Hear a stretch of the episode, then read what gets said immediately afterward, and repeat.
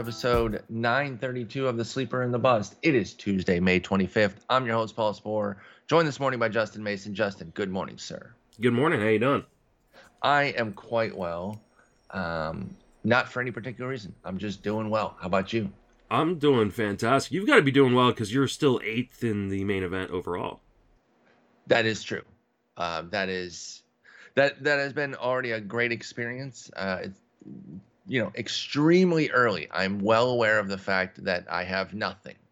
Um, you don't get anything for being high in the overall uh, uh, in late May, but you know we're almost about to hit June, and it's better to play from ahead than from behind. Basically, what I'm looking for on the day to day is to avoid catastrophic injuries and catastrophic starts. Hey, You know? if this was 2020, you'd you'd almost be cashing a massive check. That's true.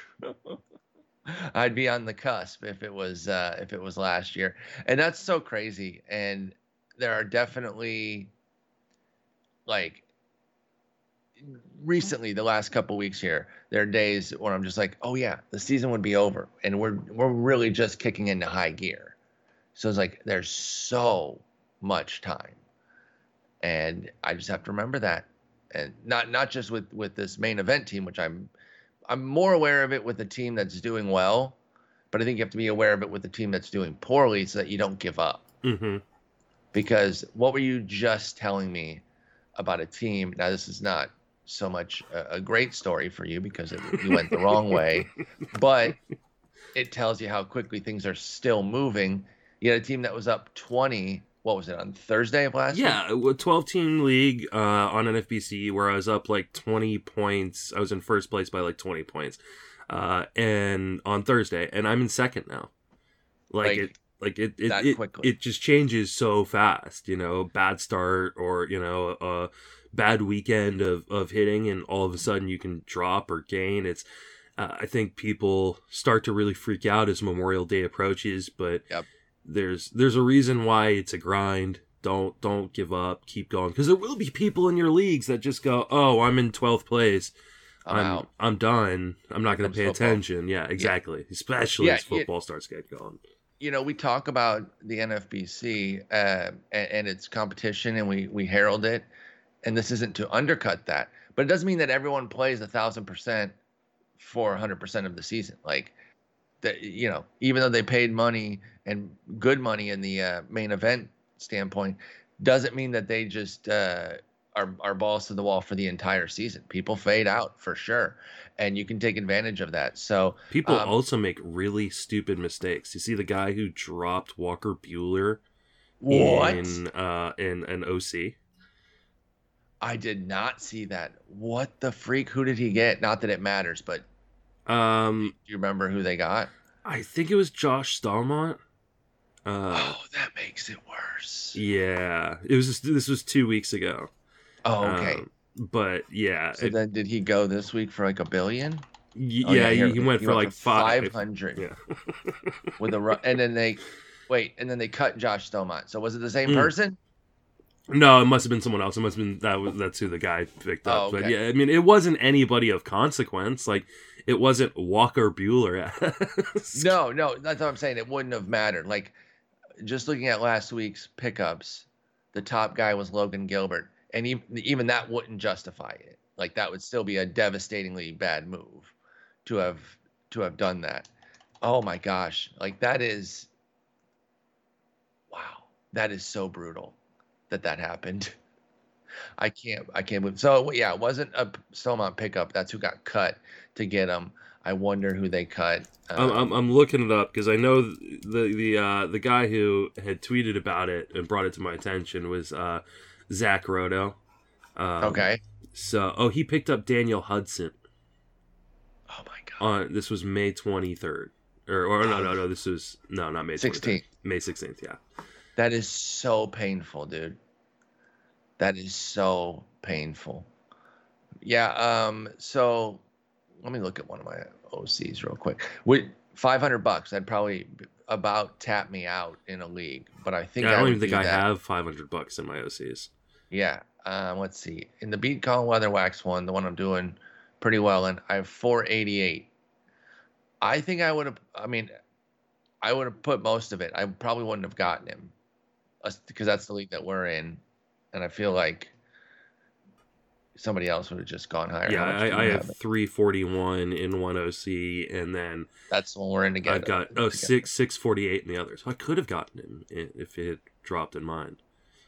So we have four people that have over 600 in our beat Colin Weatherwax. I wonder what he would have gone for. You know what? Maybe we can see if the person with Buehler will cut him. Just yeah, yeah. Let's find out. I think that's fair. Yeah. Just to ask him, hey, Yeah. please cut him. Yeah, we just need to. This is for science. It is absolutely for science. Don't be a coward. Yeah. Oh, my team, I don't want to lose. Okay, dweeb. yeah, we'll we'll bully them. I like it. I like that idea. uh, we're going to talk a little bit of news and notes today, and then we're going to get into some starting pitcher ranking differences because our starting pitchers are updated. A bunch of your positions are updated. You should be done by the end of the day. I should be done by tomorrow. Everything should be in there. Everyone that on the Patreon, you're all set. Uh, we had our watch party uh, on Thursday. We got totally jacked up in that game. It was supposed to be Berrios Canning. It ended up being Thorpe Cobb. It was Cobb still pitched fun. well. It was fun. No, we had a blast. Um, but Ohtani was out too, so it was like B lineups, and the the the lesser pitchers got moved up into it. So you know, I planned this out to be based on let's get two good pitchers, you know, an established one and guy who's on the rise. We'll at least get Ohtani and Trout because I scheduled it before Trout even got hurt. So then he gets hurt. Okay, fine, that's all right. We still got the pitchers and Ohtani. Ohtani's out. Oh, and Cruz was too for the for the Mhm. Twins because it was like a B lineup day, and because they had traveled out to L.A. Yeah, it was the beginning of a doubleheader. doubleheader. Yeah. Yeah. So, but it was still a blast. Um, come through. We're gonna do another one this week. I think we're supposed to do it on Wednesday. Um, for oh, see that game's already changed. It was gonna be the Carloses, Carlos Rodon versus Carlos Martinez, but now John Gant is pitching there. That could still be fun though, because we could ex- we could expose that his 204 ERA is completely fraudulent. So it's looking at tomorrow at one is is looking like the time right now. Wednesday, 1 p.m. Central in the Discord. That's the four dollar and twenty cent tier or above. You can get in there and just come hang out. You can chat if you want. You don't have to have your video on if you don't want. If you just want to watch the game, I'll be streaming it in there. However you want to experience it, we'll be doing it again this week. So um, let's talk some news. Big news yesterday drop in that the Jays are going to call up Alek Manoah, their big pitching prospect, who has been decimating AAA. Justin, uh, he is just rolling through them. This was a matter of time. It's only 18 innings, so let's you know keep keep it in check a bit. But a .50 ERA and a .56 WHIP, like literally just decimating the competition. 41% strikeout, 5% walk rate. 18% swinging strike rate, just as as crisp of an 18 innings as you can get. What I'm really looking forward to is the difference in where that changeup and the command are right now versus what he was graded coming into the year, which those were his problem areas, particularly the command. Well, so far it looks like the command is very much on point, and if that if he brings that to the majors, he's going to exceed that 45 plus future value that he was given, and that's what the plus is there for to kind of point out that like, hey, there's a development path here where he really exceeds this number that we have. And I think that's what Eric was trying to convey with Manoah. And, uh, you know, again, at least through 18 innings, we've seen it. What expectations do you have for Manoah coming up?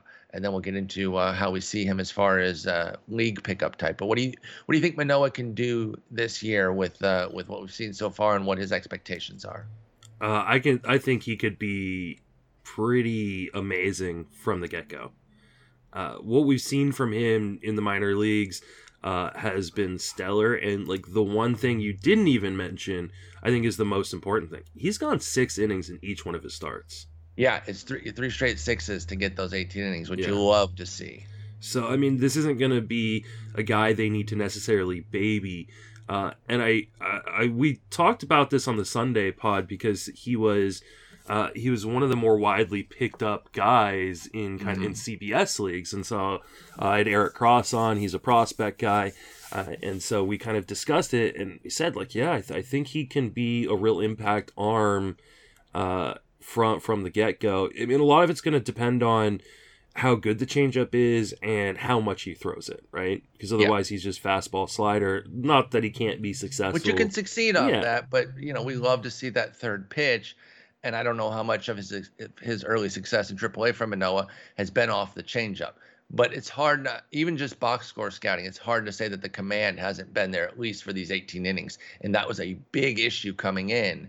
So I think there's some wiggle room, even if the changeup isn't great, if that command is legit. Because if you're commanding the two pitches, then you do have a little bit of margin for error there if you're commanding both of them. Yeah, it makes it a huge bummer for me that I in a in a dynasty league I, I traded Manoah from James Paxton prior to the start of the season, thinking, "Oh, Manoah's not going to be up until yeah. later in the season." And Paxton's an established guy. I mean, that's a that's a good trade on its face before Paxton gets hurt. So yeah, that sucks. That's, a bummer, but uh, yeah, no, I think he's. I think he has a real opportunity. To, you know, and there's a real opportunity in the Jays rotation right now. Like they need another guy, and I do wonder if this is one of the reasons why they did not go and get another starter uh, in in the offseason. They just said, listen, we got Manoah down there, we've got Pearson, they're both ready. One of these guys is going to be pitching for us early in the season. I think they probably thought it was going to be Pearson, but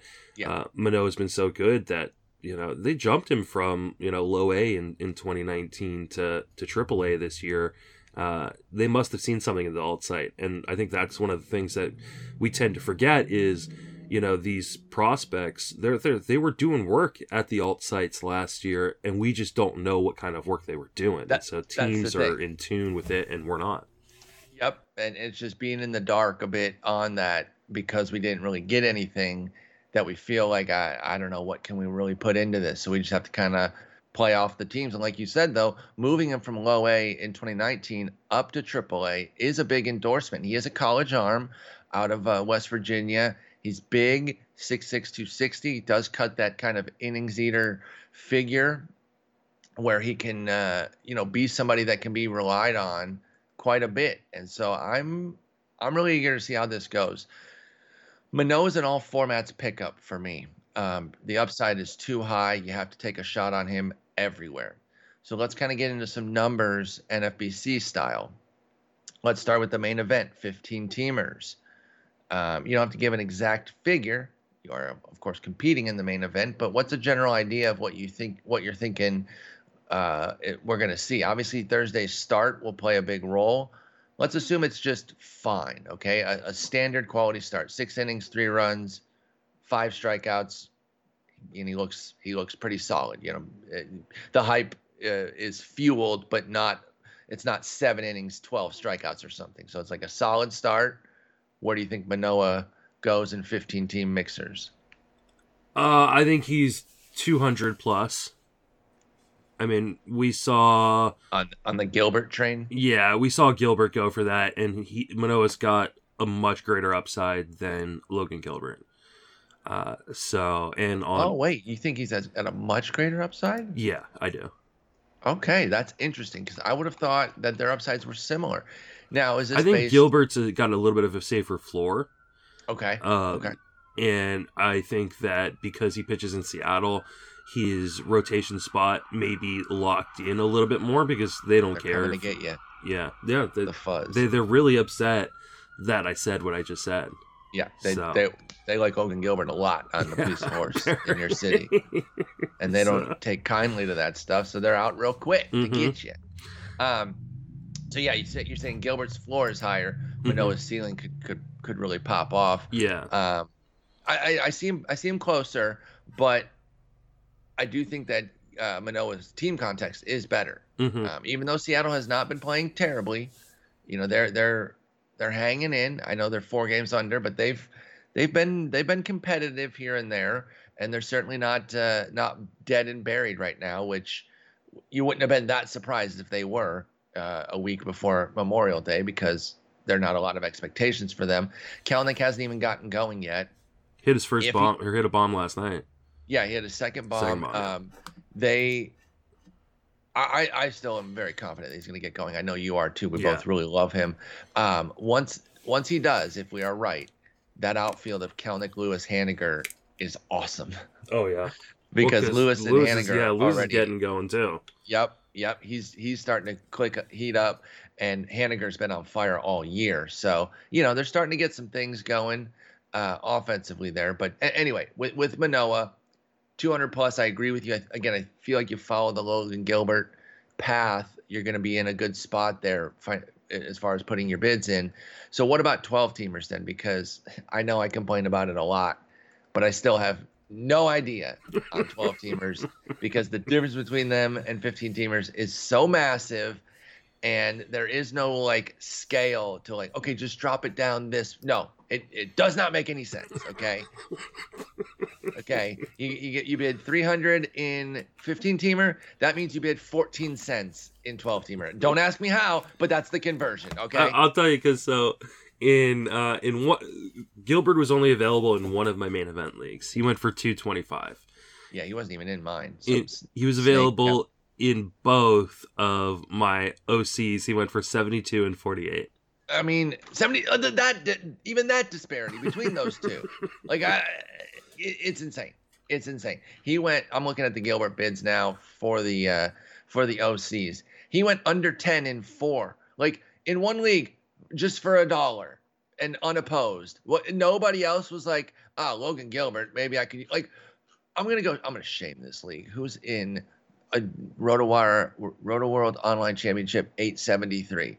All right, Steve M, Thomas Warner, Ryan Lang, Ben Fills. You should have filled your team with Logan Gilbert for two dollars. Oh, and it was the last place team. They're giving out charity in this league. They're letting the last place team get Logan Gilbert for a dollar. I'm not done. James Jones, Robert Cranshaw. Uh, yeah, maybe your name would be Crenshaw the right way if uh, you had Logan Gilbert, but instead it's Cranshaw. I hope Get these guys listen. Jacob Cook, yeah, you got cooked by not getting Logan Gilbert. Phil Serrano, uh, I got nothing for that, but you should have bid two dollars. Chuck Stouch, fake name, get out of here. Go hang out with Tom Murphy. Oh, I know Robert- Chuck Stouch. Oh, okay. Well, I don't, bid actually. bid two dollars next time, Chuck Stouch. Uh, Robert Delug Delugzima. That's D and an L together, two consonants. By a vowel, my guy. Brent Grooms, and then Neil Peterson. You absolute genius, stealing him for a dollar. It's not helping you. You are in last, but hey, it's better than nothing. Okay, team ro- league roasted. Way to go, guys. Uh, One i- dollar i- for if you're if if you're in this league and you're listening, please uh, please hit us up on Twitter. that I'm definitely kidding. Um, okay, but 12 teamers, they are vastly different. So if you are after Manoah, do you go triple digits there? Because like you said, Gilbert was a hot ticket and he went 72 and 48 in your two 12s. Do you dare go the triple digits with Manoah? Again, we're assuming right now a decent start, not an overwhelming one that's going to inflate the price. I think if you, I mean, a lot of it depends on what your FAAB context is, but Yeah, uh, just a, we're giving general ideas here, especially for the 12s, because the contact league context matters even more for those than it does for the for the 15s. Yeah, I think I would. I mean, I, w- I would try to be aggressive. Uh, and I mean, this is one of the reasons why I track the FAAB in each one of my leagues, see how aggressive people have been. And Yes. do you think you need a triple digit bid to go and get him? You know, if you're in a 12 you can go through, you know, the, the FAAB and see how many triple digit bids have there even been in your league. Um, you know, that'll give you a good context to whether or not you need to. But I mean, I, I do think he could be a real difference maker. Uh, there's also some risk. I mean, he is going to be a rookie pitcher with only 18 innings in AAA. So Absolutely, he's not a lock, you know, to to just dominate off Yeah. rip. absolutely. Um, and so yeah, like I want to be aggressive. Like I need and beat Paul Sporer. I, I need some pitching, but then I see like Logan Gilbert went 133 to 52 uh, Uh, in, in in mine, and then Taylor Walls, who was well regarded and went in the 15s, goes 89 unopposed in my in my 12, and it's like so it, it's wild. It's wild, but Manoah has a chance to be high impact. You got to go for him in every league. At least put a cursory bid out there, especially in your 12s. If you're not putting something out there, that's how you're going to end up getting your league roasted by letting Logan Gilbert, or in this case, Alek Manoah, go for a dollar. Because I'm going to go find the team, the league that let Alek Manoah go for a dollar next Mhm. Sunday, and I'm, going to gonna- roast them. I'm destroying that league. Okay, get get absolutely torched. All right, uh, some bad news here for fantasy folks, uh, potential bad news, I should say, for fantasy folks waiting on the return of Jesus Luzardo, as he could be coming out of the bullpen upon said return. And I know that um, you and I believed that he was trending a little too high. Uh, it's not to say that I thought he had, was a 5.79 ERA guy. In fact, I quite liked him. I was it was just a little richer than I was looking to pay for, which was top 100 pretty firmly, right? He rare he rarely went outside that. So again, this is not to say I, I thought he would suck this year the way he has. I just wasn't quite ready to pay top 100 prices, and so I didn't get Luzardo. 5.79 ERA, 161 WHIP. Now being discussed out of the bullpen when he returns from a hand injury. It will not be a long term situation. It would be to kind of like get him back into the mix. Basically, the way they started him last year, um, which was those multi inning relief stints, he had two of them. I could see something similar to that two to four innings out of the bullpen a couple times till they're comfortable with him and then back in the rotation. But so let's talk both about that and your outlook on Luzardo the rest of the way because I believe you picked him up after yeah. he was cut by somebody, right? Yeah, I picked him up in I think ROC together in the in the beat Colin Weatherwax, uh, and, uh, and I, I, snuck it, him and I think Ke'Bryan Hayes. Uh, it might have been Colin who cut him. Let me. Uh, oh. You you continue to talk, and I will I will look up who did that. Yeah, so I saw those two guys. I didn't have any injuries on my team at the time, so I was like, you know what, I'm gonna sneak these guys and hope to kind of get a, a stud hitter, stud pitcher rest of the way. I do think he can be a stud. He still struggles within the zone at times, uh, and that's what leads to the home runs. But uh, I mean, he's got elite stuff when he's healthy. Uh, you know, I mean, he's he's uh, you know throwing upper 90s from the left hand side.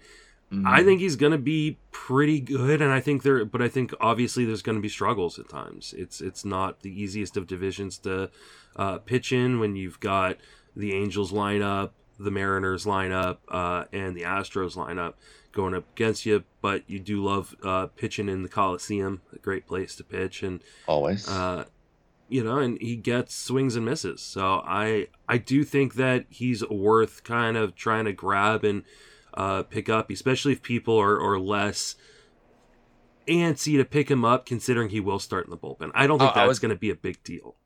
I was going to say though, yeah, keep an eye on if there are some cuts based off of this.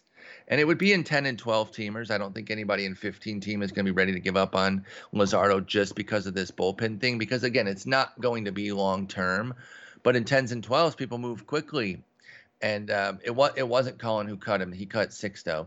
Uh, it was Dan Thompson. And it's interesting what he did here because he cut him for another stash in Elieser Hernandez. What do you uh, what do you think about that? I'm a little bit more worried about Hernandez's injury. You know, those those bicep things turn into shoulder things, turn into forearm things. Mm-hmm. Uh, and I'm a, so I'm a little bit more concerned. I know he's either starting or has started a rehab assignment, so he should be back soon. But I don't know. The the nature of the injury itself makes me a little bit more skeptical than a guy like Luzardo. Yeah, I think I think that's completely fair. By the way, it wasn't. It was a different league um, that Colin and I are in. That uh, that Sixto was cut in, and I don't. I don't think he did it. It was in my beat pulse for one, and I'm trying to see who cut him. Anyway, it doesn't matter. But I just wanted to get the right answer there. Um, so yeah, with Luzardo, be patient. You bought in on him at the beginning of the year. I don't think you should be jumping off based on 28 innings again, shallower leagues, I get it if you have a tough decision and he has to be a cut, but I would really be trying to still hold on to him. Like you said, he's still throwing hard, he's still missing bats, cuts those homers, tightens up the command and control a little bit. I think we get back on track to where last year was.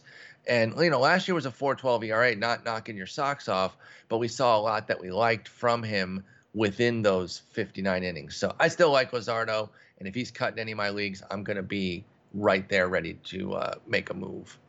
Uh, I have devastating news, and it is that uh, Jones Highway's on the IL.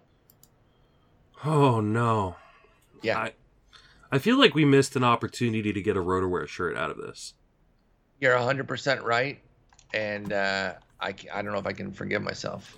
Yeah, I was saying last night on the Friends of Fantasy Benefits uh, live stream podcast that uh, uh, I hope he's okay and can come back because I really would like to get a Jones Highway jersey. I agree. I just I can imagine the the highway based shirt with mm-hmm. a winding road of some sort. Yeah, yeah. That, like leads to Citi Field or something. Mm-hmm. I don't know. I, I, far be it for me to try to design it. And RotoWear Kenny it needs literally zero help. He's brilliant. So, just saying, if Jones Highway comes back, Jones Highway Fargas, do do your thing. Yeah. You're gonna sell. You'll sell two of them if you just want to make yeah two custom ones. I I know two idiots who will buy them. so he's hurt. It's obviously not fantasy relevant, but he's become a, a show favorite. It, Jones Highway. It's fantasy it. relevant, not necessarily because of him, but the Mets in general are a oh complete oh disaster. Uh, and uh, adding to my streaming uh, success uh, this year, I, I, I picked Austin Gomber. Gom- Gombered it up. Yeah, and uh, and that was beautiful. Uh, but you really can stream anybody against the Mets right now. Yeah, they're not they're not scary. And you know, Gomber got another two start, and uh, I I, I kind of tweeted out a little thing yesterday of like you know the pitching storylines to watch. I was like, is another Gomber incoming? And a couple people didn't understand what I meant by that. It was he was coming into a two start week, both on the road um, after pitching pretty well in his first four starts. So people were pretty excited. He was he was a, solid pickup that week. That Monday, your Giants obliterate him for nine runs in an inning and two thirds, aka gombering the hell out of everybody. He bounced back with a decent win in Arizona. Wasn't really enough to salvage the week though. After you give up nine earned no. in, in an inning and two third, so I was wondering, you know, oh God, is it going to happen again? Nope uh, not unless he gets torched this weekend because he was brilliant. Two runs in eight innings with eight strikeouts. It was a couple of solo shots against that Mets squad. Like you said, they're horrendous. You should not be afraid to start anybody against them. Jonathan Villar, Francisco Lindor, James McCann playing first base, Dom Smith, Tomas Nido, Jose Peraza, Cam Maybin, and then Jones Highway before he got hurt. That is so bad, Justin. Like you can say Mets gonna Mets, but like it's not their fault that they've been decimated by. No, they've been so unlucky. Uh, yeah, I mean, Pete the... Alonso. Sorry, real quick. Pete Alonso, J.D. Davis, Jeff McNeil, Michael Conforto, Brandon Nimmo, all on the Kevin Pillar, all on the IL. Somehow they're still first in the division. I know. They're, they're the only team above 500. And they get Jacob DeGrom back tonight. Yeah, yeah. Wouldn't it be funny if this is the offense that scores like seven for him? No, it won't happen. They don't. They're not allowed to score runs when he's on the mound. It would make me, haha, and guffaw. I mean, I hope they do because I have I have lots of Jacob Degrom. It, it would, yeah, it would. Me, me, I don't have a lot, but I have him, and it would just be rich if this was the offense that like exploded for him, like a a, a broken jo- Jones Highway comes off the bench and hits a two run go ahead homer. It's three home runs, steals just, four bases. Yeah, it just goes off and says, "I took myself off the IL because I'm Jones MF in Highway," and then uh, gets Gatorade doused during the interview. Anyway, moving on. Keston Hiura's returning from the minors. Now, I'm going to give you the minor league numbers, and they're going to sound great, but it's the same old Keston Hiura in that he was still striking out like crazy, and uh, just, just real quickly, he had a 438, 526, 906 line in his 38 plate appearances, but he struck out 34% of the time. He did walk 11%. He doesn't usually walk, but he had a 688 BABIP and a 75% homer to fly ball rate. Yep. Are those good? I, believe they're okay. Okay. Okay. Cool. I mean, but again, it is still it, it's obviously a, a hyper focused version of Hiura, but it's the same guy that we're dealing with here, which is he puts such burden on the contact that he does make because it's so infrequent that it has to go for hits. And he crushes the ball when he does make contact. He just doesn't make enough contact. And I don't think anything's going to be that different. Um, his BABIP might get back, you know, closer to his career 339 than the 255 that we've seen thus far. But is he not still just going to be the uber volatile frustrating player that we've seen from Hiura? No, he's going to be exactly. He is who he thought he was. Yeah, yeah. yeah. Shouts to Dennis Green. his uh, his comments there have, have played so well Mhm. uh, for for the you know decades now at this point. Yeah, I Uh, mean, he had a 57.5 zone contact percentage. It has to be because he swings out of his shoes, right? Because, like I said, whenever he does make contact, Hiura obliterates the ball, but it's such infrequent contact that everything has to fall for a hit, or else he's he's toast. He's so BABIP dependent, and I, I just I think it's going to be more of the same, and you're just going to be keeping an eye on that BABIP to determine what kind of results you're going to get. I mean, he has to be rostered everywhere because the upside is still substantial, but uh, my expectations aren't super high. I ranked him 19th at second base. And that's, that that's- saying something because second base is a fucking disaster. Well, it, it's there's just so much of the sameness across the position too. Well, and you can use all those players at different positions. Exactly, that's another great call out, and it it takes away from the second base pool because everyone's using them elsewhere. So, you know, again, he is who he is. He's got power. He has some speed capability. He's on a decent team, so the runs can runs and ribbies can be there. But we know the flaws that he can have. We saw how great he was in 2019 when he was toting a 402 BABIP. He was at 273 last year and 255 so far this year. He's just BABIP dependent, plain and simple. Uh, all right, last bit of news before we get into my my guys that I have higher in SP rankings. Carson Kelly returns very quickly. Uh, you may have remembered when he got hurt, and now you're like, wow, he's already back. Justin, it's because he's going to play through the fracture. And it's a toe fracture, which, you know, I guess can be like an out of the way kind of thing that isn't necessarily going to bother him. But it strikes me as a little bit nerve wracking that that this is the the path that they're taking with Carson Kelly. How, how do you feel about this? It's weird as a catcher that's exactly why I have a concern. Because you mentioned before we started recording, like he's gonna be in a squatting position with a lot of pressure on his feet.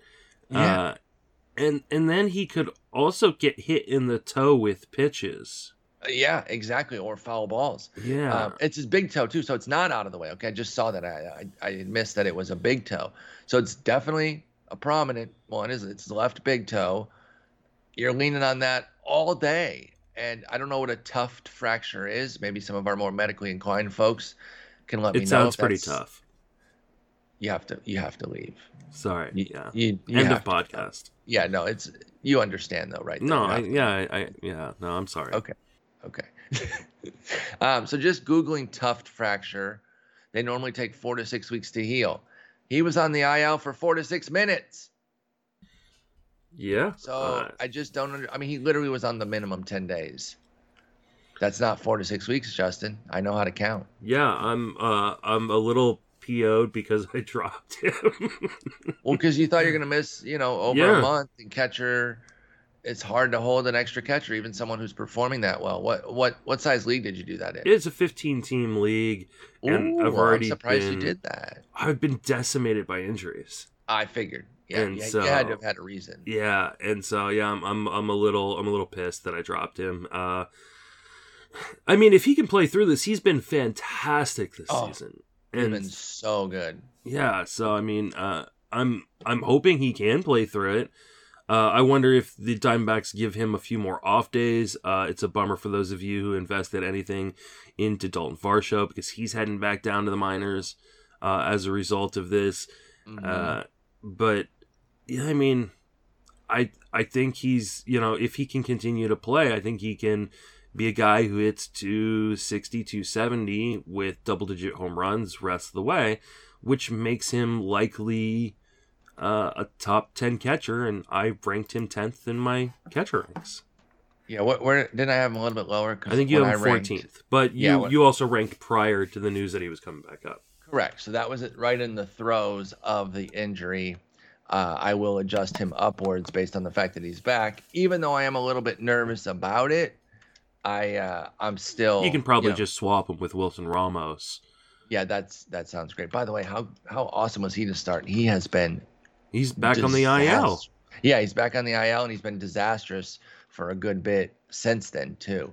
just absolutely brutal. Um, but yeah, this you know you got to put him back in and everything because you're not trying to hold three catchers and just sit him on your bench. But uh, I do worry about this. I, I don't know that this is the best plan. Again, if somebody has some knowledge on tuft fractures that suggests that maybe this isn't that bad of an idea, then by all means, uh, let me know. But uh, I to suggest am, that maybe they're not tough.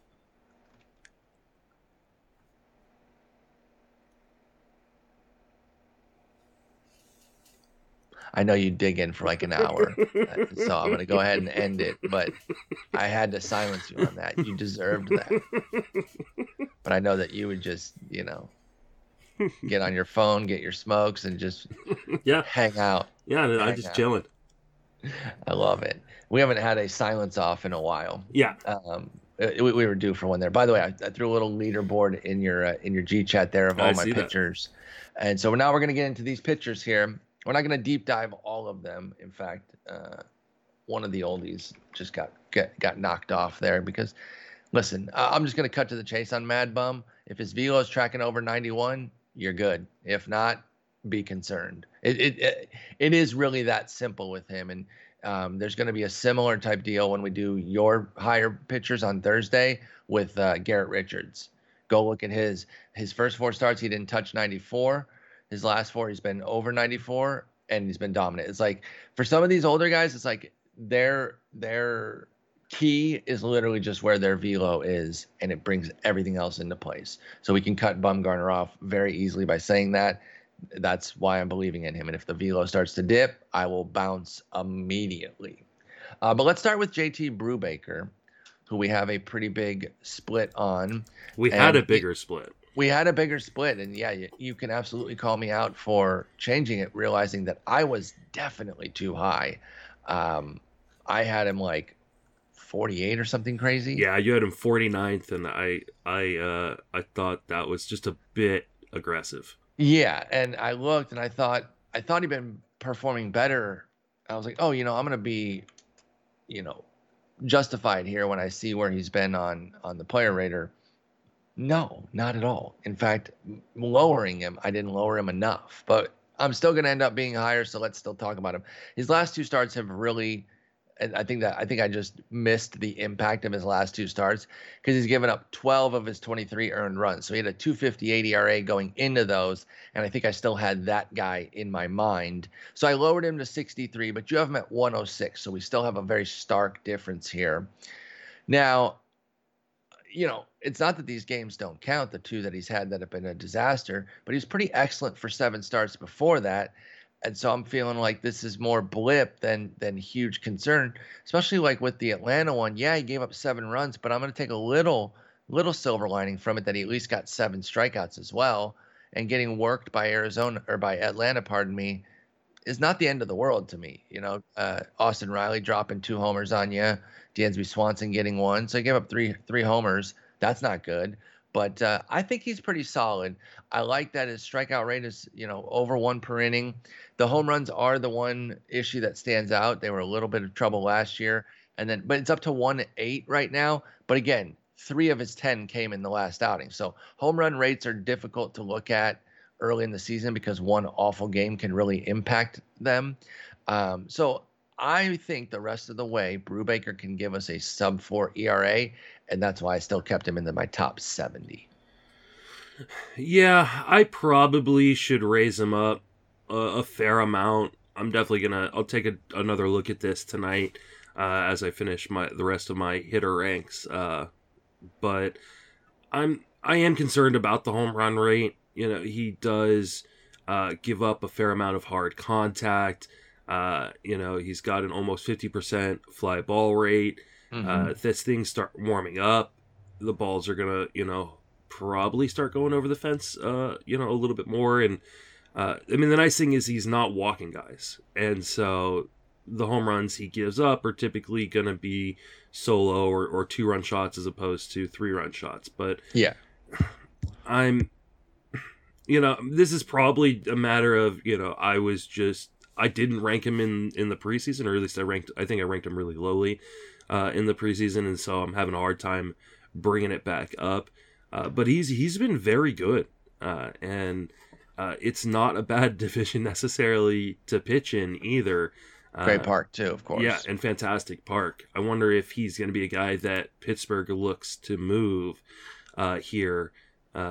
You know, at the deadline, you've got to you got to think that they're going to try to get rid of a lot of their older assets. He's you know 27, uh, so a lot of team control though. So mm-hmm.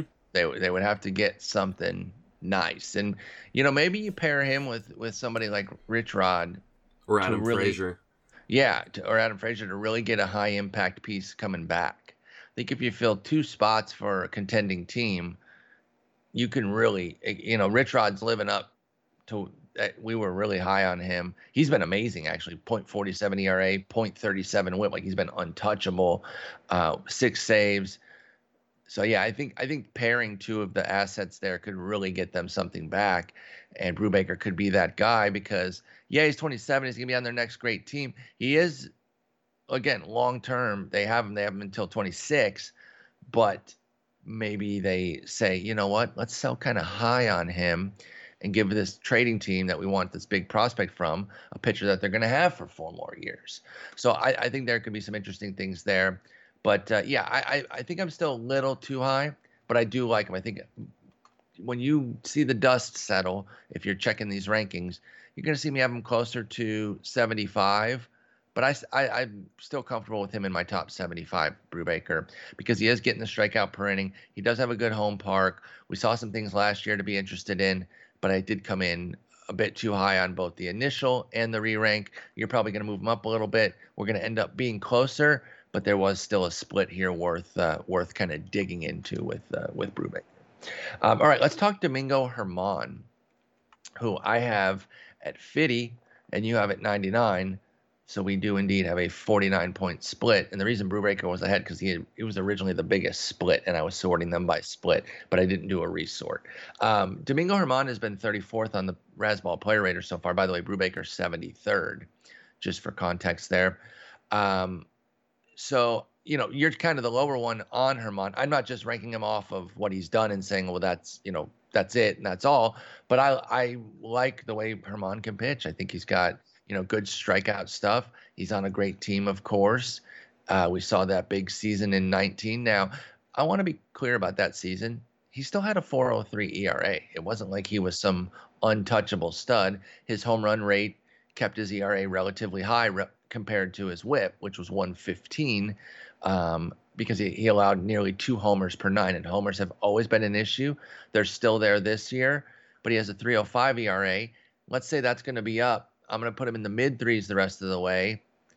I still really like him, and so I, I got him top 50. You're at 99. Uh, what's your beef with Domingo Germán?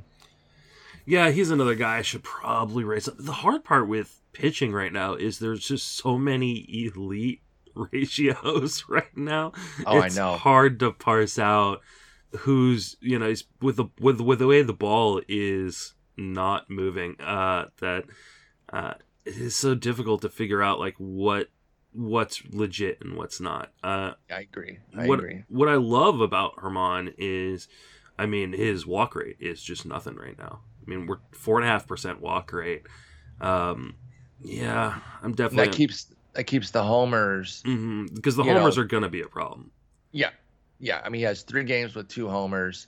He was at 1.9 homer per nine in 19, 1.6 back in 2018 when he didn't do well. He had a 557 ERA that year because his walks were up, his hits were up. So, you know, we love that he's not walking anybody. It's more control than command, which tells that, you know, the home run rate tells you that, the hit rate tells you that. But it's something, it's something to build on. Give me my strikeouts. You know, he's just shy of a strikeout per inning. I think he'll be a strikeout per inning by season's end that's you know for his career he's pretty much around there, a little bit above. So yeah, I I, I like him. I, I I think there's a, a case for you to maybe move him up a little bit, and maybe not get all the way to me at 50. But yeah, I no, I, I, won't get that far. But uh, I'm thinking he's probably needs to jump up to around 80. Uh, he's gonna jump right behind the guy we're gonna talk about next. We're, I'm gonna jump okay. him up to 82. Okay. And uh, next on our list here, as we transition from Domingo Germán, we're going to talk about Robbie Ray, who uh, we have a big split on. I have him at 42. You have him at 81. Now, I've never been a huge Robbie Ray guy. I was shocked by myself that I wound up with him at 42. I wrote him up yesterday, though, and I came out pretty confident in what he's doing, especially with regards to the newfound walk rate. That's never been something that's been in his game. So I understand if on its face people are a little skeptical of the 6% walk rate that Robbie Ray has produced, but he is absolutely attacking the zone and you know, uh, particularly with his fastball and really just going after guys and that is a you know, that's a direct link toward cutting that walk rate. Now, home runs are still a problem. They always have been. But just like we we just said with Germán, when you're not walking anybody, those are solos, and it's a lot more palatable. That said, a 2.3 homer per nine cannot cannot live. Like something has to give here. Ray's profile right now is really bizarre because the core skills, the strikeout and walk, are brilliant at 29 and 6% respectively. But then you have a 2.3 homer per nine, a 97% left on base rate, like it's just wacky. Something's going to give there. 26% homer to fly ball. So that should come down. Um, the left on base rate will go up. If you can cut the homers to a more like palatable, like for him, even one four would be palatable, even though that's still pretty high. Something has to happen, but I like the core skills. I'm willing to bet on the fact that this new walk rate has some legitimacy. His velo is also up to a career best 95.3. And yeah, I ended up just thinking I'm kind of in on this Robbie Ray situation here, and I got him 42. What do you think? Yeah, this profile makes zero sense. I like he's he's given up all these home runs, but he's also got a 46% ground ball rate. I know, dude. And yeah, he's not walking mention. anybody. Uh, he's getting strikeouts. Like I like this profile is just it, and like even like the indicators are like torn on him 488 FIP, uh, 420 X FIP Bizarre. or But look at his XERA. SIERA. Yeah, SIERA likes him. yeah, SIERA likes him. XFIP likes him. Like n- nobody knows what to do with Robbie Ray, and I, I felt the same way. I actually had him lower, and then I read your article yesterday, uh, and I went, okay, I'm gonna move him up. Uh, XFIP is neutralizing that home run rate Yeah. though, and I don't agree with that because he's never he's never been somebody who deserves that kind of treatment hmm um, to to neutralize it because he's a home run machine. Robbie Ray is. So I think you can you know you can kind of look at some of these ERA indicators with a little uh, I think he's ones- a low fours guy.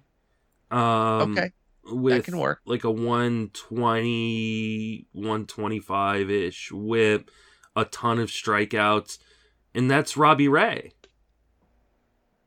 I mean, but he's not been the Robbie Ray that we're used to. i know year. he's he's he's just a new robbie ray yeah, but the he's end of the season line is gonna feel similar? similar i think because the, the home runs aren't going away he just he leaves But he ha- they have to come down at 2.3 though. Like, uh, if you told me like 2.3 is sticking, then I would I would drop him 25. no i mean he he's that. got a 25% home run to fly ball rate has to come down. right? yeah um you'd think. especially because he's only got like a 37% fly ball rate. Uh, Yeah. I, it'll be interesting to see like them moving to Buffalo, what that does. Um, Oh, that's right. I forgot about that. That happens soon, right? yeah, but it's like I are are the park factors going to be any different from what they have been considering? I doubt What it- they'll be that different. Yeah, that's a good call out. So, yeah, I mean, if he can continue to post a sub 10% walk rate, he's going to be extremely successful. Um, I mean, he's the the way he's attacking mhm. is working with Ray. Like I said, he, it, it is a straightforward, you know, just just go at the Yeah. the opposition. highest and it's first working. pitch strike rate of his career, um, high, you know, or second highest uh, O swing percentage of his career. Zone contact rate is the best of his career. Uh, swing and strike rate best of his career. Like this is an improved Robbie Ray. Uh, but there there will be there will be blood. There will be blowups. It's it's gonna there there are gonna be times in which you go and it's gonna come come at like the most inopportune moment. It's gonna be like, oh, this is a great start against Baltimore. Pittsburgh. Yeah. Yep. No, you're right. You know because because the home runs don't discriminate, Mhm. and, and in fact, you you mentioning Baltimore is perfect because you're gonna think like, okay, Baltimore, great, but it's gonna be July in Camden, and even with their B lineup, they're gonna smack four homers off of him for t- eight runs, and it's be like, damn it, there goes all the good Robbie. Like it, you know, it'll it'll all be washed away, and we'll be kind of starting back at at zero with him, and that will be super frustrating like that that'll be really really frustrating so um like i said i believe in it to a degree that i can get him to the top 50 and i like this new approach something has to give and i was willing to kind of rank him a bit higher and wait for whatever it is to kind of give because i believed in the strikeouts and walks like i, I believe this walk rate has enough legitimacy to it that uh, I'll, I'll take my chances on the home run rate uh, smoothing out in a good way all right, let's talk Adbert Alzolay. Oh, by the way, Robbie Ray is 48th on Raz. So again, for him to be pitching this well and for me to have ranked him higher than he is on the player rater tells me I need to come down a little bit. So again, going through this exercise also helps the the person who's higher on them see Yep. like, hmm, This is why Maybe. I love doing this because it actually helps me kind of straighten things out a little bit. You know, there'll be guys that I drop or, or raise based on our discussions, as as, a, as I'm sure it will be for you. Absolutely. I'm I'm not too proud to be like, oh, I I I went too high on that. Let's let's adjust that. Let's have a, a smarter, better ranking. Um, all right, Adbert Alzolay, 68 for me, 103 for you. He's been 53 on the player rater, so I didn't overrank him there. Um, no love for the young for the young cub. Hmm. Yeah. Let's uh, let's dive in here. Let's dive in here a little bit on the stats. So uh, we got a 4.30 ERA, but a .86 WHIP, 45 strikeouts in 44 innings. Hey, what do you have here? Another home run issue. Fun. Only two homer-free games, but even the three games where he's allowed two homers in each of them, the earned run totals were three, three, and four. Did you know, by the way, that Alzolay opened his season by facing Milwaukee three times in a row? I did not know that. Uh, Yep. That's crazy. Isn't that wild the way the schedule worked? Um, so yeah, you know, I think he's been pretty good. I was I was intrigued by him last year as as a hybrid guy. Got 21 innings of quality work with uh, four starts, two relief appearances. He's full time starter right now. I understand if you have some concern about the homers, but again, also like the last couple guys we talked about, doesn't walk guys, which makes those homers less painful. And I don't necessarily think that Alzolay is a guaranteed homer guy the way the other two are with uh, Germán and Ray. They're kind of more set in their ways. Alzolay has not always been uh, homer-tastic, so I feel like there he could even improve that in season um, and get his ERA working closer to that 325 SIERA. So I'm I'm pretty I'm pretty strong on on Alzolay. I like having him in the top 75. I guess it'd be top seven, top 65 if I have him right there. Um, but you got him at you got him at 103. What do you what do you think? Hmm. Yeah, the homers scare me a little bit, especially when Wrigley warms up in the summer. Uh, he's, he's also running on a 210 BABIP right Su- now. super sustainable. Yeah. Um, just kidding, obviously. yeah. The I mean, the things I love are, are the walk rate and the ground ball rate. Um, Mhm. you know, 48% ground ball rate, uh, a uh, a 4% walk rate, uh, and that doesn't even take into account he's had one walk in his last four starts. Holy smokes! Like he is he has not walked anybody recently. I probably need to come up on him as well. Um yeah. I'm just where do you think you can get him to? let me look. All right. So I can probably move him up. You got Logan Webb at 84 still. You don't think Yeah. is better than Webb? And put aside for a fact that uh, Webb's moment hurt. that Webb's hurt because we usually don't rank IL guys, but um, even if he was back right now, would would you prefer Webb or Alzolay? Hmm. Yeah, Webb f- very well of late. The um over his last five starts for Webb, three fif- 314 ERA with the only bad start coming in Colorado, which you probably would have skipped anyway. I'm actually gonna jump him above Germán. I'm, I'm Okay. gonna jump him up to that same area though. So I think I'm, Uh, I think I'm gonna jump him up to 82. Alzolay getting hooked up. Yeah. Okay, that's uh that's quite a bit uh, more interest there. Yeah, no, that's I, I, I mean, I knew he had been giving up home runs. I had not realized how few people he had been walking. Uh, That's what I really like. and from a that- young guy whose main concern was his command and control. Command's still an issue, but the control not an issue. Mhm. Uh, yeah, I think that you know, and that that team is, I think, better than maybe people were giving it credit for. So, uh, you know, they're they're I'm guilty of that. I I don't I get behind that Cubs. Part of it though is is the lack of pitching. yeah, we we didn't know the rotation was going to actually be decent. It, it, has been, and you know, um, Hendricks and Davies got off to brutal starts. They're both getting back on track. Arrieta's been a perfectly capable like number four type, and um, and then Alzolay really really setting it off nicely there. And then you know Trevor Williams has been a five, like he has a he has a six ERA, but that's fine. He's a he's a fifth starter. They can figure something out um, there, and maybe go back to Alec Mills when he gets healthy. Although he was not very good in 23 innings, so never mind there. But yeah, I'm still nervous on this pitching with regards to this team, but they have been playing. Uh, above my expectations because they're an over four. This, over this is going to be this is going they're going to be like a Giants team in which they do just Oh. good enough where they can't sell their Yep. pieces they're about to lose.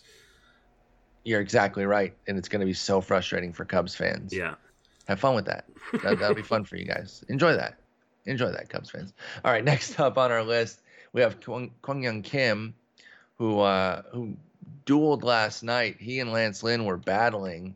It was a great, great duel there. I don't know if you were tuned in on that at all. Yeah, I was go- because I stacked White Sox. Ah, okay. Well, they go out for the visit, and um, they they you know give Kim the visit. They leave him in, and then Andrew Vaughn hits the Mhm. two run homer, That was nice. and they they start to open open it up a little bit with runs. So you probably didn't get what you wanted there with five runs, six hits on your stack, especially if you didn't have Vaughn or uh, or Mercedes. Oh, if I, I definitely did have them. It still wasn't enough. Okay, yeah, I, I figured that. You know, you, you want more than five runs when you're stacking, um, but he still pitched pretty well. Five and two thirds, three runs, five hits, three walks, five strikeouts. The the interesting thing about Kim this year has been that his strikeouts have been there, and that was kind of the thing that we were sacrificing, saying, okay, you know, give me good ratios, give me lots of innings, I'm fine with that. Um, he's got a strikeout per inning, 32 in 32, but his WHIP is actually trend, trending pretty high at 131, 309 ERA he comes in pretty low on the player rater at 105, and I think that's because he is one and two. And Uh, has that's a, his win loss record. And, and the whip, yeah. Yeah. So you, you you throw in the whip and a disastrous record. I am at 62. You am at 93. I, in fact, I've done some shuffling right now to the point where he's already moved down a little bit. Uh, let's see where I'm. and I mo- and I've moved him up since, or well, not since we started talking, but before we started talking. So I was I actually didn't even rank him in my top 125 uh, initially. That was a mistake. I kind of stand by where I've got him now, though. Uh, so where, where where did I say you am? 103. uh, I believe 93. Yeah, 93. 93. So I can understand having some concerns about him, especially with the whip being high. Like I said, I've already moved him down to 72. So um, already nine rankings, uh, or excuse me, 10 rankings just off of the shuffling that we've been doing here while we've been talking. But I, I'm still going to keep him in the top 75 there because I think he can chisel that whip back down. Even if it comes at the expense of some strikeouts, I'm willing to make that trade. And I also don't believe that his record's going to remain so crappy. Like he's going to start to get decisions and probably, you know, for the positive end, being on a quality Cardinals team. So I still think you're a little light at 93. D- d- defend yourself, good sir. Yeah, I mean, if if you look at what he's done over the course of just this month, Uh, you take out those first two starts uh, in April. Uh, the strikeout rate's already come down. The walk rate is not good at all. Uh, he, you know, he gets a fair amount of ground balls, but it's it's not like over fifty percent, which is kind of I think where we kind of expected him to be. ERA's still been good, right? He just hasn't been giving up, you know, because he doesn't give up home runs. Mm-hmm. I just think that there is a margin for error that's gonna be uh, ugly for him, especially with that walk rate. And I, don't think he's going to continue to put up the strikeout numbers we we have seen. So his swing strike rate is like ten percent. Uh, he, you know, You does- know, you don't think you can turn that into then lowering the the whip though if he's going to sacrifice some of those strikeouts. but he's already back? started to do that, and he's not. okay. 309 BABIP is pretty high. I don't know. I, I like him. I th- I think he's pretty good. I think he's he's fine, um, but like he's just not a guy I want to build, you know, the back part of my rotation with usually. You ever Kitty at 94? That's a do. personal attack. Well, he's he's injured. You're injured now. I, I've been injured for years. Well, you just caught another injury from me. I'm coming to get you. Um, yeah, I get it. I don't. I didn't even rank him because he's hurt, but so I'm taking offense to your ranking. yeah, How dare I'm in Um, infinite spots above you in the rankings Look, on him. I, I, I'm not going to, uh, you know, die on some Kwang Hyun, Kwang Hyun Kim Hill of like, bro, you no, you love freaking, him. Yeah, Yeah, He- bro, he's your number two starter. top thirty for me. Him oh and yeah, JT Brubaker pocket aces. one, two over Degrom and Cole. Mhm. Those losers. Degrom barely did anything at low A. What a loser. yeah, So yeah, no, you're right. You're right. Um, no, I, I I can understand being a little tepid there because if the if the strikeouts do go, then what are you going with there? But for me, I, I'm thinking that the ratios are still going to be an asset. Win loss record will get back on track. We don't really get too hung up on that. I'm just bringing that up because that's why that's a big reason why he's ranked so low. Even with the bad whip, if he had four wins right now, he'd be ranked in the top 65. I'm, I'm pretty confident on that. Um, all right, Taijuan Walker. This one I am livid about. It's weird that I'm high on Taijuan Walker. Folks are going to be stunned to find out that you're higher on Andrew Heaney, Garrett Richards, and that I'm higher on Taijuan Walker Whoa, and Nathan well, Eovaldi. spoiler alert. Just absolute shock. I know. Spoil. I ruined the entire show. hmm Um, Taijuan Walker, I got 57. You got him 84. He's been 27th on the year. So I, I'm not even going full, you know, full overreaction to what he's been doing. But I think you're selling my guy short here. And um, I mean, I've always believed in the arm talent. Health has been the only thing that's really ever derailed him, but it has it has done a number on on Walker. He's healthy right now, pitching brilliantly. Obviously, I'm not expecting a 162 batting average against or 214 BABIP Um, to um, maintain. he's not healthy right now. He's on the IL Wait, when did he go on the IL? like a week ago. What? he's got an oblique injury. That's why he's so low. I completely missed that. I'm a bad person. yeah. Well, again, I ranked before inju- these injuries happened, Yeah, so yeah. that's my excuse. No, he he but- may be back fairly quickly. Um, but yeah, he had he had a side issue.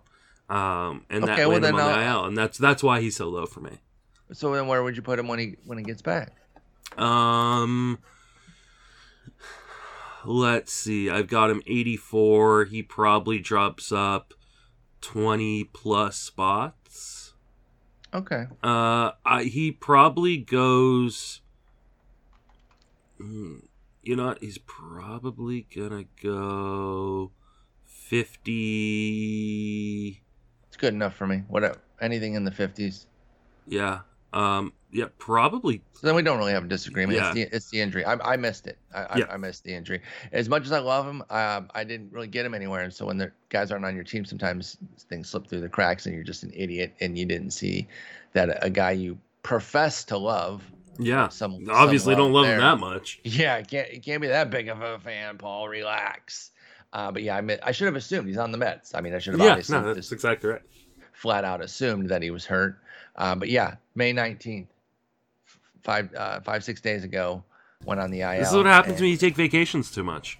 Well, it wasn't really a vacation, and you know that. It was not even that fun. So shut up. How about that? Um, all right. Well, then we don't really have much disagreement there because once he's back, we're going to be in pretty much in lockstep. I guess since this guy always gets hurt, I should check is Nathan Eovaldi on the IL? No, he's not on No. the IL. Okay. So Nathan Eovaldi. He's just Nathan Eovaldi. Got him at 58. You got him at 80. He's been 50 thus far. What do you mean he's just been Nathan Eovaldi? That's when he's healthy, he's good. Exactly. When he's healthy, he's good, and he just doesn't stay healthy. Yeah, but you can't. So you're ranking him assuming he's going to get hurt? Uh, I mean, I'm not a suit. I mean, yeah, I am assuming he's gonna get hurt. He never stays healthy. Like he's he's he's Ah, gonna that's- at some point he's he's gonna. I don't think that's a good way to rank. I I, mean, I think it's an appropriate way to rank sometimes with certain guys who have clearly just struggled to stay healthy their entire career. I mean, yeah, but. So We're projecting for doing- rest of season. How many innings are you projecting him to get rest of season? A hundred. Okay. Well, if you think he's going to get 100 innings rest of season, then I have no problem with your ranking.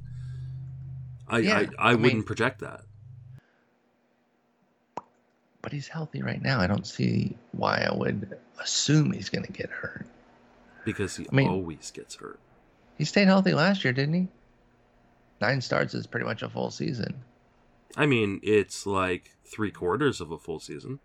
No, no, no. I mean for last year. Yeah, it was three quarters of a full season. Eh, it was 12 fine. starts were a full season. If you he were pitched like, nine. So, therefore, if I give him three quarters of a rest of a season, he drops a little bit. eh. I think I think you're low. I, I might be. You're Um, low on my guy. Stifling the homers. he is. He, I mean, he's been great. Like, been there's, huge. like, I don't even understand how his ERA is over four. I, I don't either because the skills have been fantastic. Like, what the freak's going on? He's he's getting unlucky in the strand rate, Absolutely. And you know, and and getting a little BABIP unlucky too. So, I mean, yeah, the skills have been fantastic. I mean, he's only given up one home run, and he just gave it up. yeah, like it- it just happened. He w- he was he was the last qualified pitcher to give up a home run this season. You want to talk about BABIP and and the vagaries of it? It's perfectly encapsulated in Eovaldi's start against the Tigers, which I remember watching, but I can give you some some highlights here. 14 total hits, two were doubles, so 12 singles. And that's par- I mean he didn't give up all of them, but he had he gave up seven hits and um, had five strikeouts, one walk, but gives up six runs and four and a third because like he just had all you know painfully unlucky sequencing where every little hit that he gave up seemed to be doing damage with the with the five singles and two doubles that he gave up. So uh, Jones and Ramos with their doubles. I think Ramos actually was an RBI double.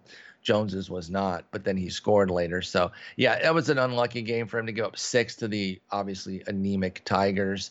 Similar situation happened to Seattle when he gave up five in five, um, and it was a, a lot of a lot of nickels and nickels and dimes. And so you know that's kind of where he's been so far this year. If he keeps that home run rate going, um, to you know to a degree, obviously not point two. I don't expect that, but if he can keep it sub one. I think he's going to be in the mid threes with his ERA by season's end. That's right. That's how I feel about Eovaldi. Yeah, I mean, I I think he's got the talent to do it. I, I do, and I should I should bring him up. Um, and I'll take a deeper dive into it tonight. But, uh, yeah, I do worry about the health. That I mean, my biggest issue with Eovaldi is the health. Um, he'll be an interesting guy to see where he goes in these uh in in these Memorial Day drafts. Yes, yes. I thought you were going to say trade him. I'm like, they're not trading him. They're 29 and 19. But yeah, no, no, no, I, I think he's going to be this is very yeah, such a weird team. Like I, I like, know. God, Why are they good, dude? Uh, I mean, their offense is great. I think we knew was- their offense was going to be good. Yeah, uh, anyone especially with J. If if I had told you JD Martinez was going to be one of the best hitters in baseball this year, you'd have been like, "Well, the Red Sox offense is going to be a top, you know, three three to five offense this year." correct. It's the rotation that has just been outstanding. Which does not make any sense. Nope. I mean, but when you have your boy Eovaldi and my boy Two of Garrett our, Richards, our favorites, yeah. And Of our next guy here, as we will transition into a fantasy. Uh, I don't know if fantasy favorite's the right word. You know, he's been a popular guy in fantasy circles to develop a lot of content off of Nick Pivetta. And I got him 66. You got him 88. He's been 37th on the season. So we're both coming in light relative to what he's done. 359 ERA, 124 whip, 50 strikeouts in 47 and two thirds, but he's 5 and 0. And that goes back to my point about Kwang Hyun Kim and how the win loss can play such a big role in your um, player rater ranking. So that's why I think his ranking is probably a little overrated. Kim's a little underrated uh, because I don't think 30, 359 and 124 necessarily say top 40 to me. But when you got five dubs, it really pushes you up. So where do you come out on what Nick Pivetta's been doing so far? Because he's still walking the yard, but he's not allowing hits. He's not allowing homers. Are are you buying into this? I mean, you got him at 88, so you don't you're not gaga for him. But uh, where do you come out on Pivetta? Like I said, we've been around this block a million times, but he's finally pitching well. I appreciate what he's done for my main event team. Um, but I, I that walk rate is just so petrifying. Uh, especially as Mhm. things start to heat up in Fenway. I'm just so scared that the homers, Especially, yeah, the homers are gonna what go I was gonna back. say. Yeah, if, if the ho- if, if the previous home run issues come back into come back into play, he's dead because Yeah. the walk because the walk rate's already egregious, and that is a valid concern with Nick Pivetta. Um, he's got a 447 SIERA. and I, I, you know, I like SIERA as one of the Mhm. best ERA indicators to look at personally, and you know, it doesn't do any neutralizing with the with the home run rate or anything. Actually, I don't I don't think it does. Uh, I might be wrong on that, but um, like XFIP for example, like I said, that neutralizes your home run rate, and I don't like that on guys that like Robbie Ray that have historical home run issues. So he has a six percent homer to fly ball rate. Pivetta does Yeah, that's coming up. stifling homers for him. He's a 17% career homer to fly ball rate. So even if you don't get all the way back to that, the homers have to come up. 269 BABIP is far and away a career best.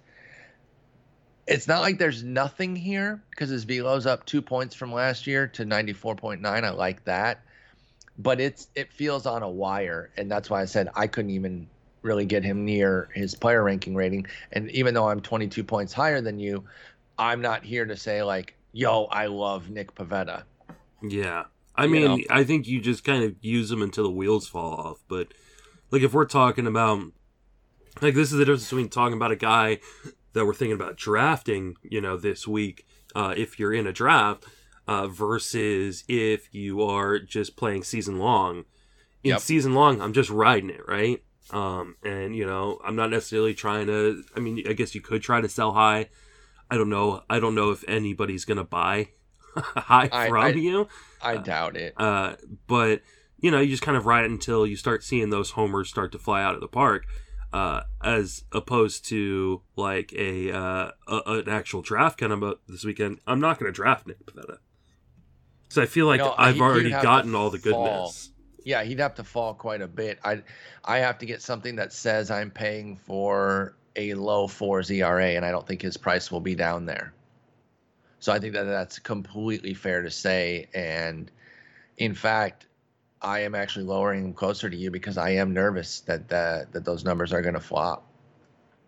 So um, I actually put him down to 71. So we're still we still have a little split, but nothing crazy. Um, all right, last guy, Casey Mize, Detroit Tigers, superstar, best player in the league. No, he's actually been pitching really well though. I got him 69, which is very nice. You got him 87. He's been 56 thus far. I, listen, I, you know, I'm trying not to be an uber homer. Obviously, I watch a lot of his games. He's been really impressive. We're starting to see the development of Casey Mize. And when you watch, you know, you're not seeing big strikeout totals at all. There's 40 strikeouts in his 52 and two thirds. But the way he attacks and has been figuring stuff out with what his stuff can do, this has been a fun development year for him. He had that little blip where he gave up five of his six homers in two outings. three to three to Oakland, two to KC, and he gave up 11 of his 22 runs in those two outings. So the other seven outings have been fantastic. Three runs or fewer in all of them. He's uh, one, two, one, and one in his last four starts, going six plus in every single one of those.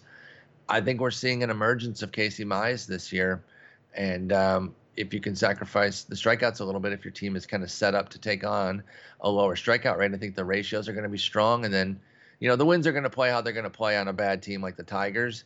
So you can't really be expecting that. But I, I like where Mize is at, and I'm I'm eager to see how he continues to develop. Yeah, um, my ranking of him is no way saying I don't believe in him. Uh, it's more of a matter of he's not going to get the strikeouts that you're necessarily looking for. Uh, sure. And that kind of keeps him down a little bit. I do think he has tremendous upside, and I think we're starting to see him put that together. Um, you know, uh, will he ever be a SP one or SP two? No, I don't. I don't think he will be. But I think uh, it could be a two. Again, I'm gonna keep yeah. leaning on that uh, peak, uh, peak, peak Jordan Zimmermann profile. Sure, and I, I mean, I think he uh, I think he could definitely follow that kind of early career path of Zimmerman, hopefully without the surgeries and then the falling off. But True. Uh, I, I, like I like Mize quite a bit. I actually talked about him last night on the Friends Fancy Benefits podcast uh, because he's just been fantastic over the last month. Um, you know, and here's one thing I will say about kind of the wins for him because you, you did mention you know the win potential in Detroit not being as great. That division is atrocious. Oh my god, it's so bad. And somebody's got to win games in that division. True, true. Like you know, I mean, he getting to face the Twins, the Royals, and the Indians. like you're yep. gonna have opportunities to get wins. So I'm not as when your entire division sucks. I'm not as worried about. That's oh, a great call out. Yeah, even being on one of the crappy teams, mm-hmm. like okay, you're on one of the five crappy teams in a crappy division. Yeah, and and I mean really, the White Sox are good, but the the American League is just crappy. There's there's like a handful of good teams, and then everybody else sucks. So he's gonna get wins against the Orioles and against the Rangers and the Mariners, and and then his division.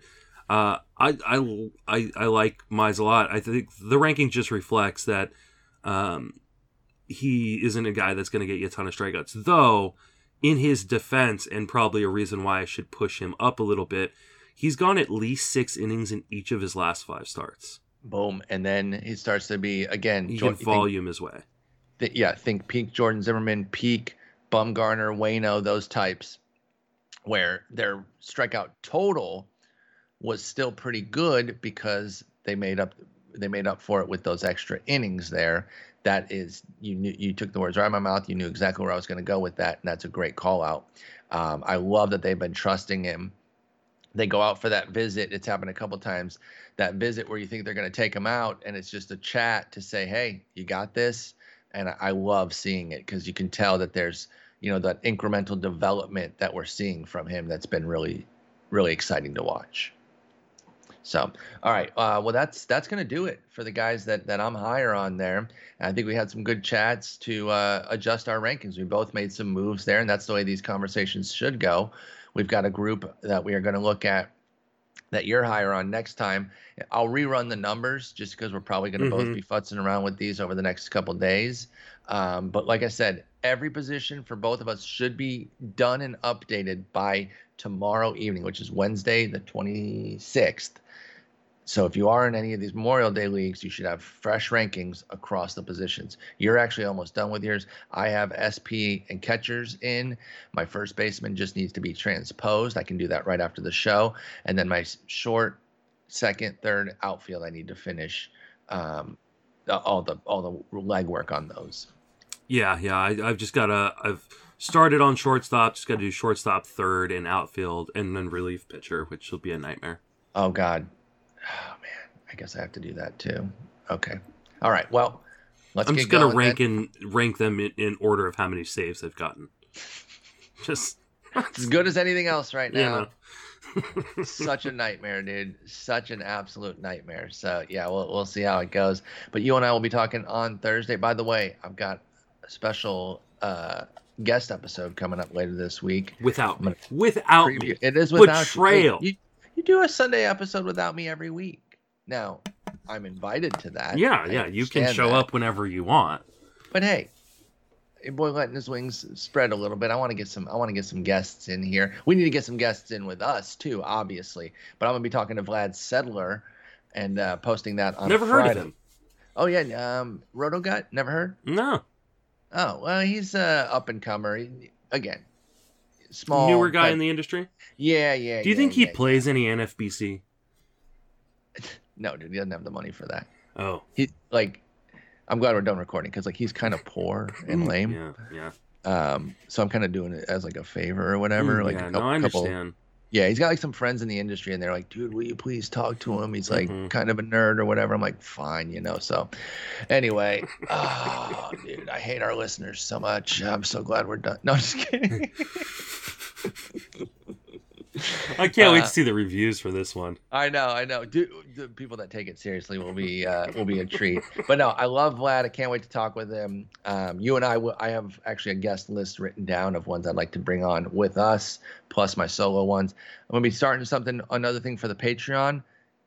Little little guest bonus clips that are Patreon only, and maybe uh, let's talk offline here in a moment. Maybe you start doing that for Sunday as well, and uh, I'll give you some ideas on what I'm thinking we could do to like uh, you know ask them a few questions. Just pop that little piece up on on the Patreon because we're try- we're expanding the Patreon. Okay, we we did not come through in the early part of the season. I I recognize that. You didn't come through. What? I'm just, I'm just throwing it on you. What? That's not very. You're fair. in charge around here. The team effort. Jeez, I didn't hear you being like, "Let's do Patreon stuff." There's no I in team. Well, apparently for you there is. There's a you in team when you're just pointing at me. Anyway, fine. Then I'm taking all the credit and all the money. Wait, there's sharing- money? I'm sharing it with Vlad. Yeah, there actually is, and uh, you know, I don't know why I thought it would just like I don't know magically find its way into my account, but I actually need to set it up to get the money. Believe it Oh. or not. So I think I'm gonna go ahead and do that so we can get our pay. Anyway, we're rambling on. We'll be back on Thursday. You and I chatting. Justin, have a great one. Take it easy.